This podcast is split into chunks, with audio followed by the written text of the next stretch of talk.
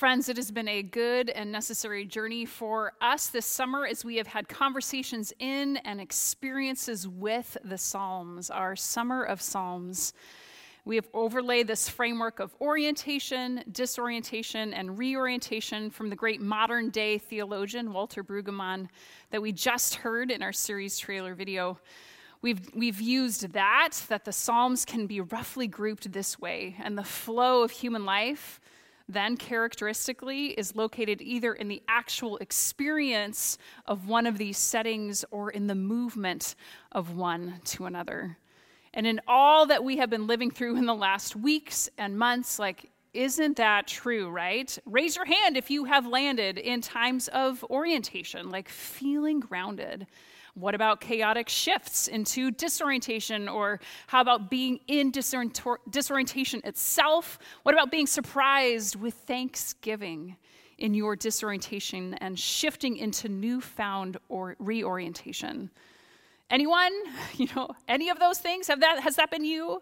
You know, we have been shoved in and out of these experiences through the pandemic, through the devastation of wildfires and the effects of its smoke, through the racial reckoning that is overdue for our country, through canceling summer plans and starting school and the rhythms of the fall.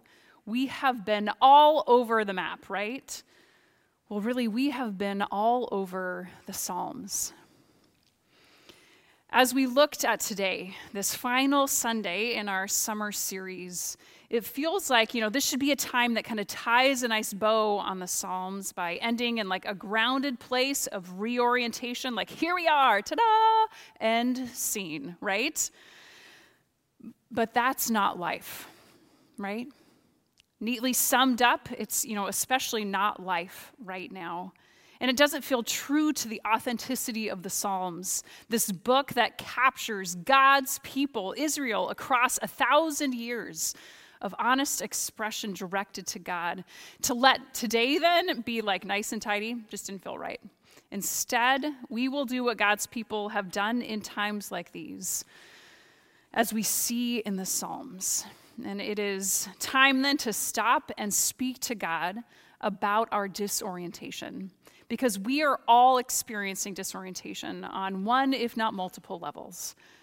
This is also an appropriate note to end on because disorientation psalms are the most common psalms, which is not what we often think of with the psalms. You know, we kind of think of and jump to like the warm, fuzzy, tranquil images of things like Psalm 23.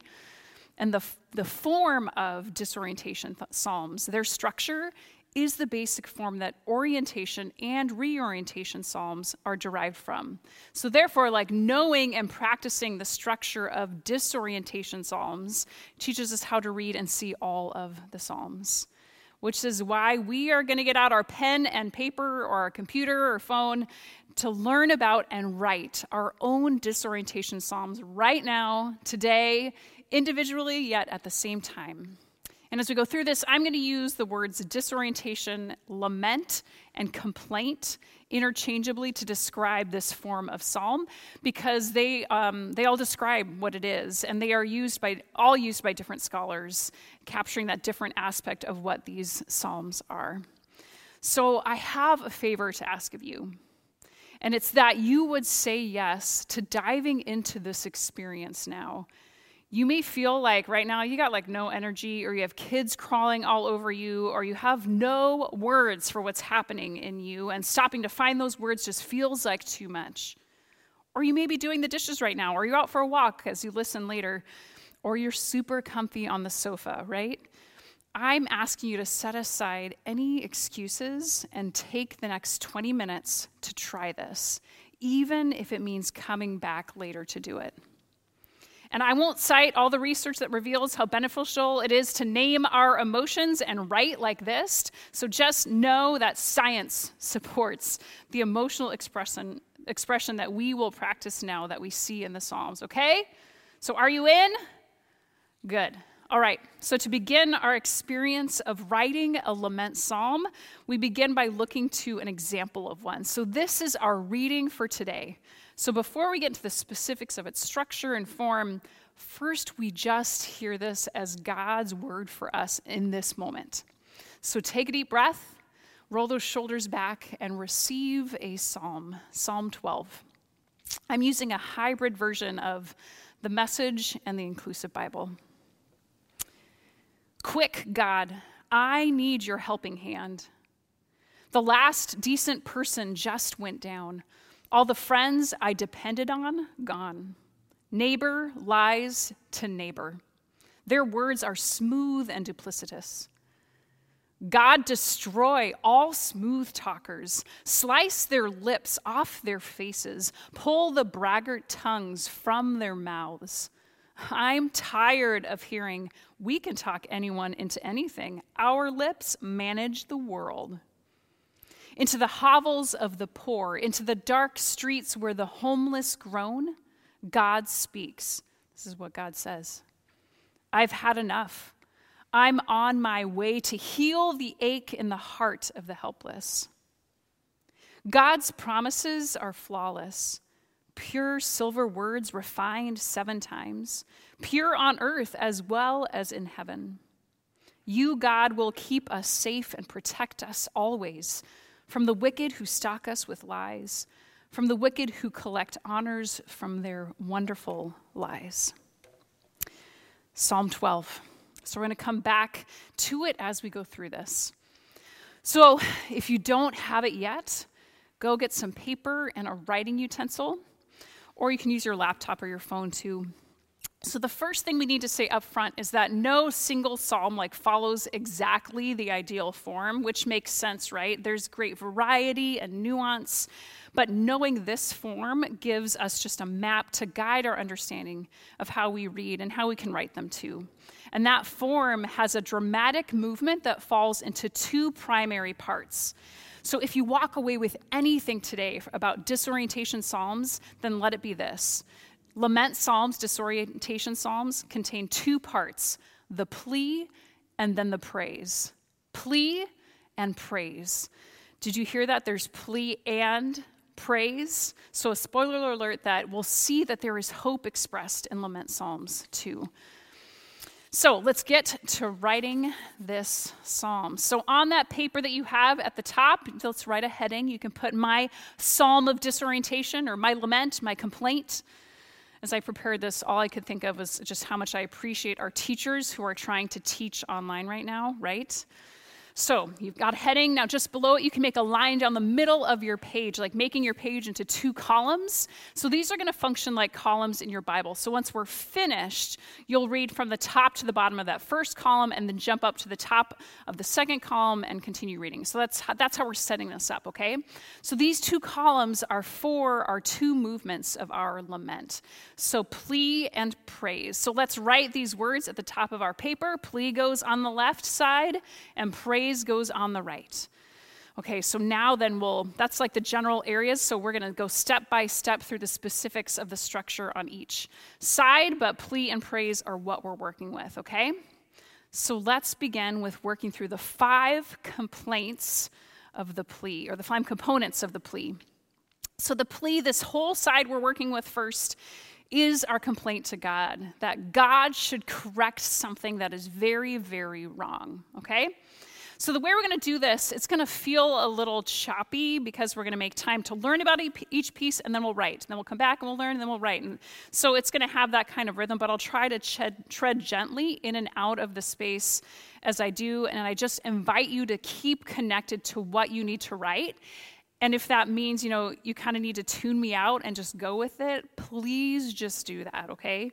You can always listen and re-listen later or pause if you need more time. So to add to add to your writing as you just need to do that. So don't let me interrupt your process. Just go with wherever God leads you in this, okay? Okay. So thing number 1 for plea. So you can write on your page number 1 uh, with the words address to God, okay? The address to God. So, how we direct this to God is how we begin. So, the address tends to be something that is intimate and personal. We're not complaining to God as a stranger, but as someone who has history of trustful interaction. This is the moment when we name God as the one to whom we are speaking.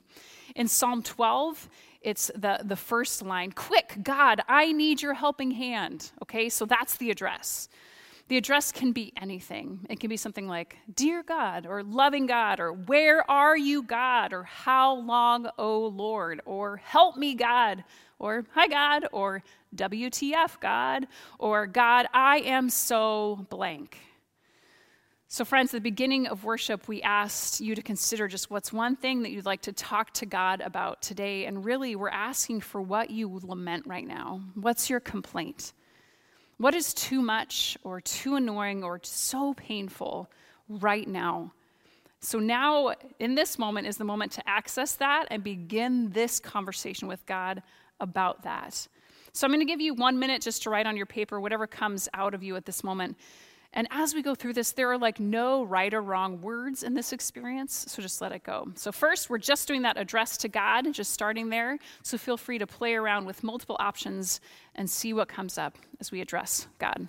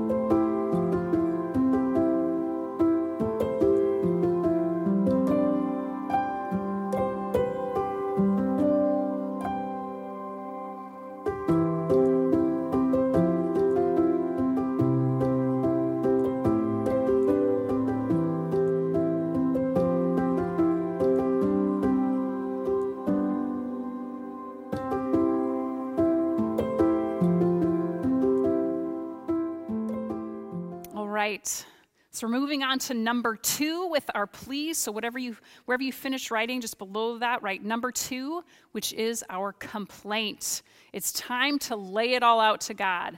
What we see about the nature of complaints in the Psalms is this. So complaints, they are desperate. They are urgent. And whether it's a complaint of like sickness, isolation, imprisonment, or destruction.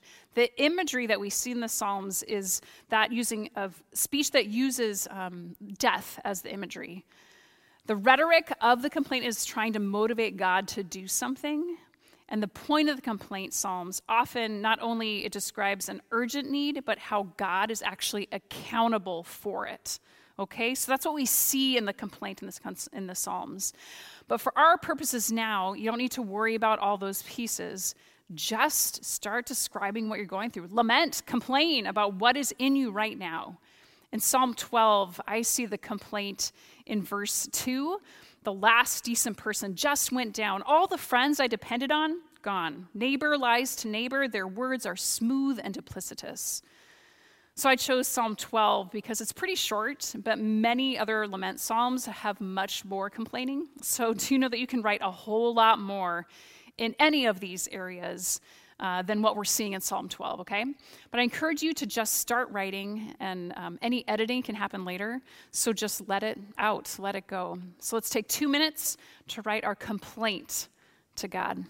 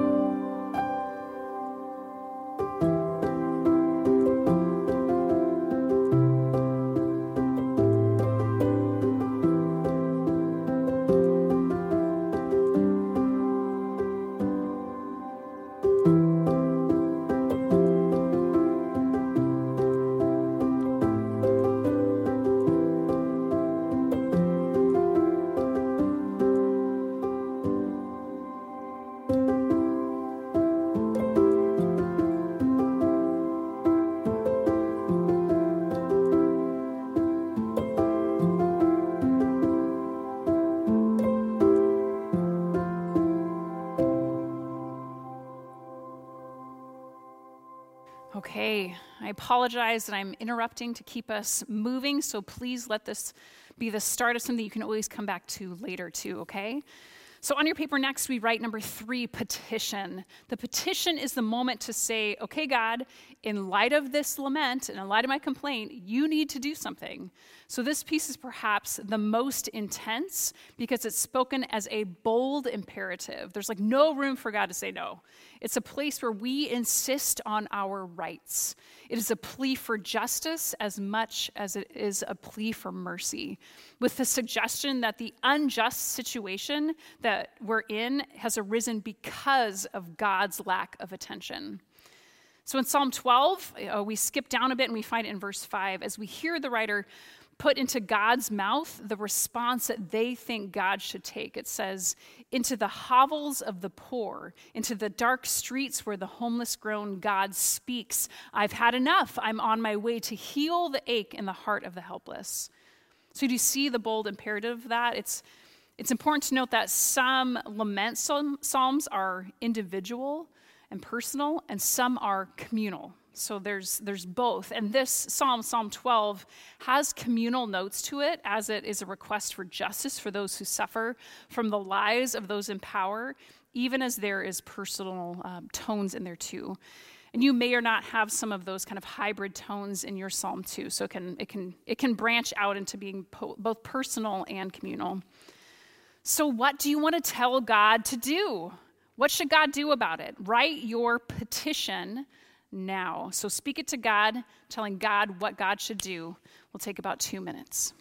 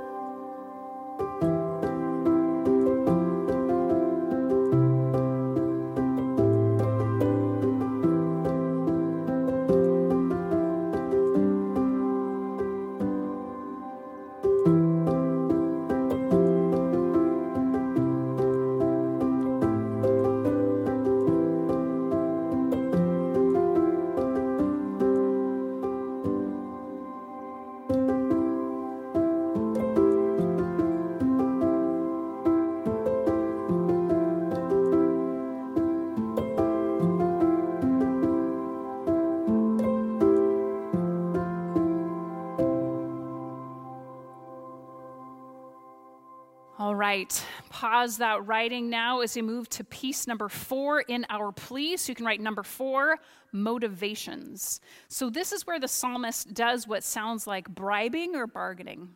We often see it in complaint psalms as, Look, God, I didn't do anything bad, so you owe me. Or, God, I really messed up, so please forgive me and restore what has been lost.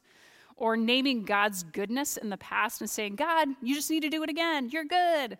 Or, God, if I die, I won't be here to sing your praises. And really, that's your loss, right? So there's also oh, re- appealing to God's reputation that if this doesn't go well, it reflects poorly on you, God.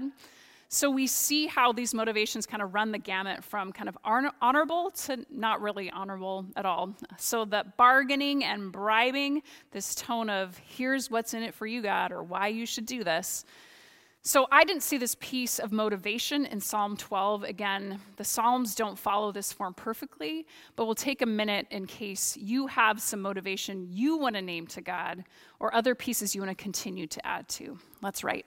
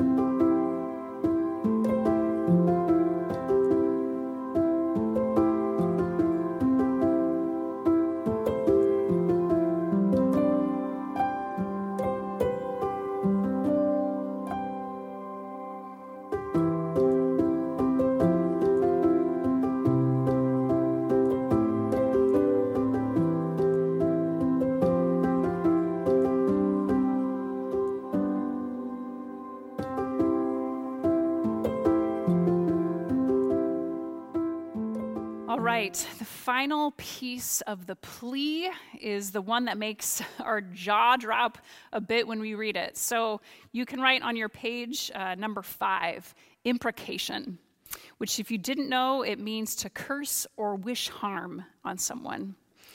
So Brueggemann says this about it. This is the voice of resentment and vengeance that will not be satisfied until God retaliates against those who have done the wrong. While we may think this ignoble and unworthy, it demonstrates that in these Psalms of disorientation, as life collapses, the old disciplines and safeguards also collapse. One speaks unguardedly about how it is in how it in fact is. The stunning fact is that Israel does not purge this unrestrained speech, but regards it as a genuinely faithful communication. Man, so this is not like the version of Christianity that we so often see. This is showing like ill will, right? From a place that is pained and imperfect and wounded. Like this is a piece, imprecation, perhaps more than the others, that brings home to us how the Psalms really are an unfiltered, authentic interaction with God. We really can say all the things to God. I'm sure you noticed where this happens in Psalm 12. Uh, let's just rip off some lips, right? So it's where it says, God destroy all smooth talkers, slice their lips off their faces, pull the braggart tongues from their mouths. So, friends, let's take two minutes for imprecation. Like, when have you ever done that before, right? So, what resentment and vengeance needs to be expressed? Oh, so we have a God who receives this too. So let's speak with God about it now.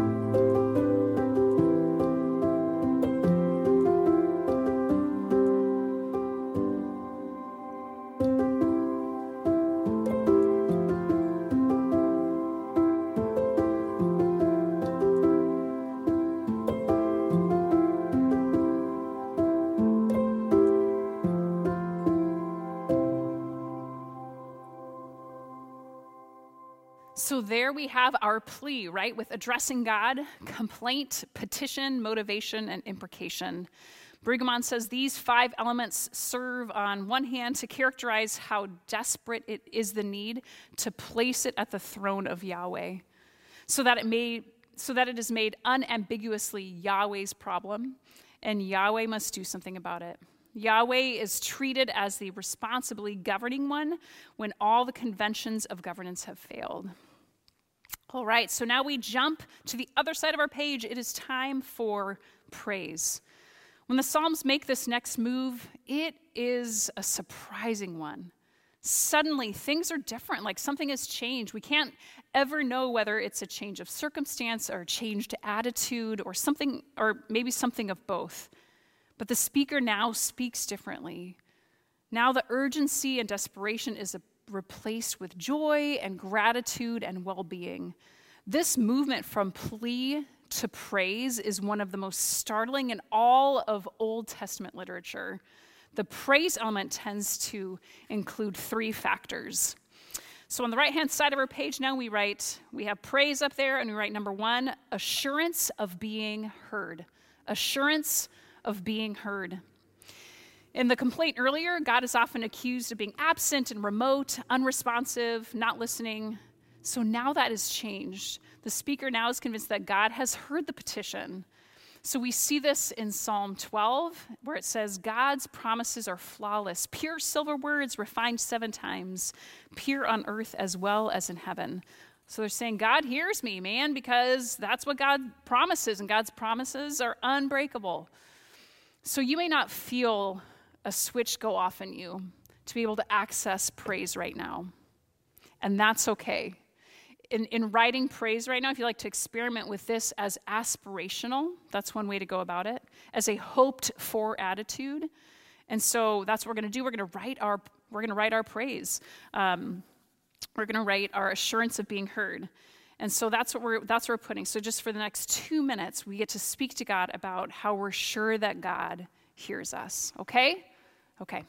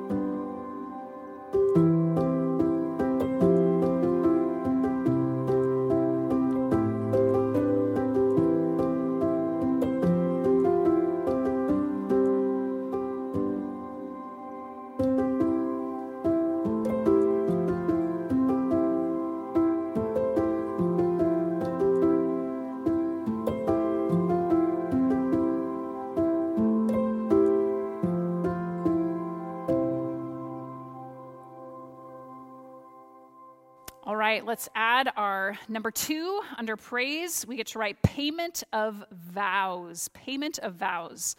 So now, in this moment of joy, the speaker has not forgotten what was promised to God. This is an act of faithfulness, of keeping one's words. So, coming through the depths of the plea to the praise permits someone to be generous. When life is freely given to someone who is in the pit, like it evokes gratitude and an outpouring of giving. So I didn't see this piece of payment of vows in Psalm 12. Uh, for us, it can be that expression of, I will tell of what you have done, God, or God, I will continue to be grateful for all you have given me. So, what is your payment of vows, as it may or may not be connected earlier to any bargaining kinds of things that you talked about? So, let's take a moment to speak to God about it. So, payment of vows.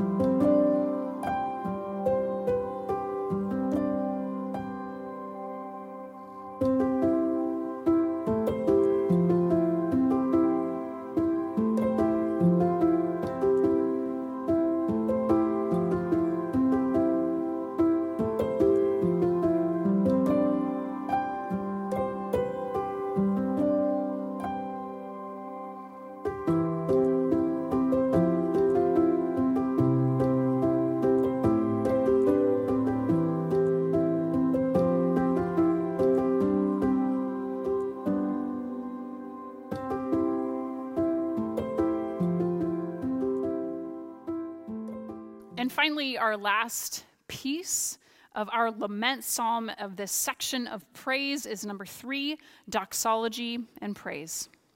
The most important element of resolution is this it's praise. God, who has been accused, is now acknowledged as generous and faithful and saving. There are many folks in both Judaism and Christianity that can easily jump ahead in their expression to Yahweh and only let themselves dwell here in praise. Oh, but God is always good. God is always good. God, you are good. But if we enter into the structure of the Psalms and actually take them as seriously reflecting a relationship with God, then we must conclude that it is indeed the complaint that now moves Yahweh to act. Like each part of the psalm must be taken as reflective of a real moment in this relationship. So the sequence of complaints to praise is a necessary and legitimate way to be with God, each piece in its own, like appropriate time. And hear this like one time, one moment in this process is not less faithful than any other.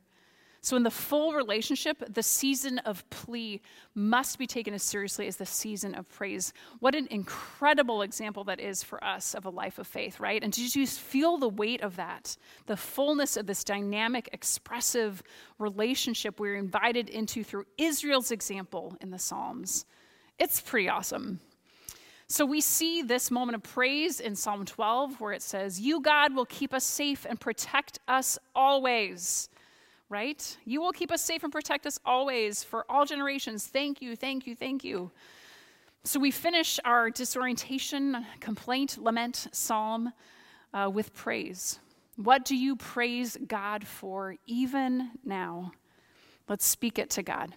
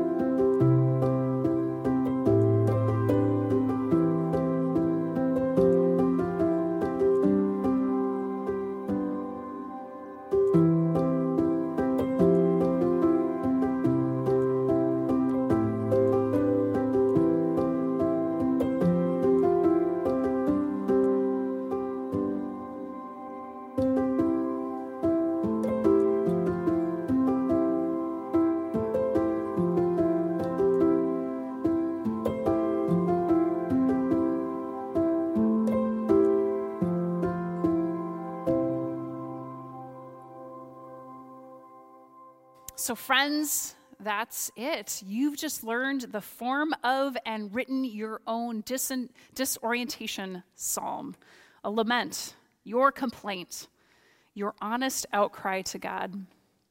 I want to acknowledge the brave work that you've just done. To name that we have each brought up hard and holy things, and we may be feeling things very deeply right now. So just know that you are not alone in that experience, that we are with you in this, and that you don't have to run from what you are feeling. Let it continue to find form in your plea and in your praise of lament, okay? I wonder has anything come out that surprised you? Because get this, Brueggemann names that the words of our Psalms actually precede the emotions. As in, we don't know what we're feeling until we name it. That what we feel can only be experienced fully when we have the language to name it and speak it to God. Isn't that fascinating? Did you experience that? What surprised you? I imagine you have more writing you could do that you could continue to find voice for what's in you right now. So thank you for, for the grace to do this in a somewhat choppy way. But I invite you to just continue to make time today or in the week to come to tend to this and to take that piece of paper. You now have this blueprint to be able to write more Psalms of lament in the future. Yes? Yes. So, we're going to take time now just to sing. It's a song that is very much a lament. It's crying out to God. Let it be our prayer, both a cry out to God, uh, but also acknowledging it's both the cry and asking, but also the cry acknowledging that we give thanks for how God is abiding with us now. And as we do, you can sing along or you can continue to write. I also invite you to reflect about your experience in the comments in any way that you would like for us to hear. So, friends, thank you for your courage. Thank you for this time together in the Psalms this summer and especially today. I'm so grateful for this journey with you. Let's pray. God, we thank you that in the words of Psalm 12, that you are on your way to heal the ache in the heart of the helpless, including us. So thank you that you are with us now. Thank you for the wild invitation of the Psalms to be honest with you May we continue this practice of lament and be people this week who open space for others to do the same in the midst of so much disorientation in our lives right now. So thank you, God, that you abide with us through it all. And all God's people said, Amen.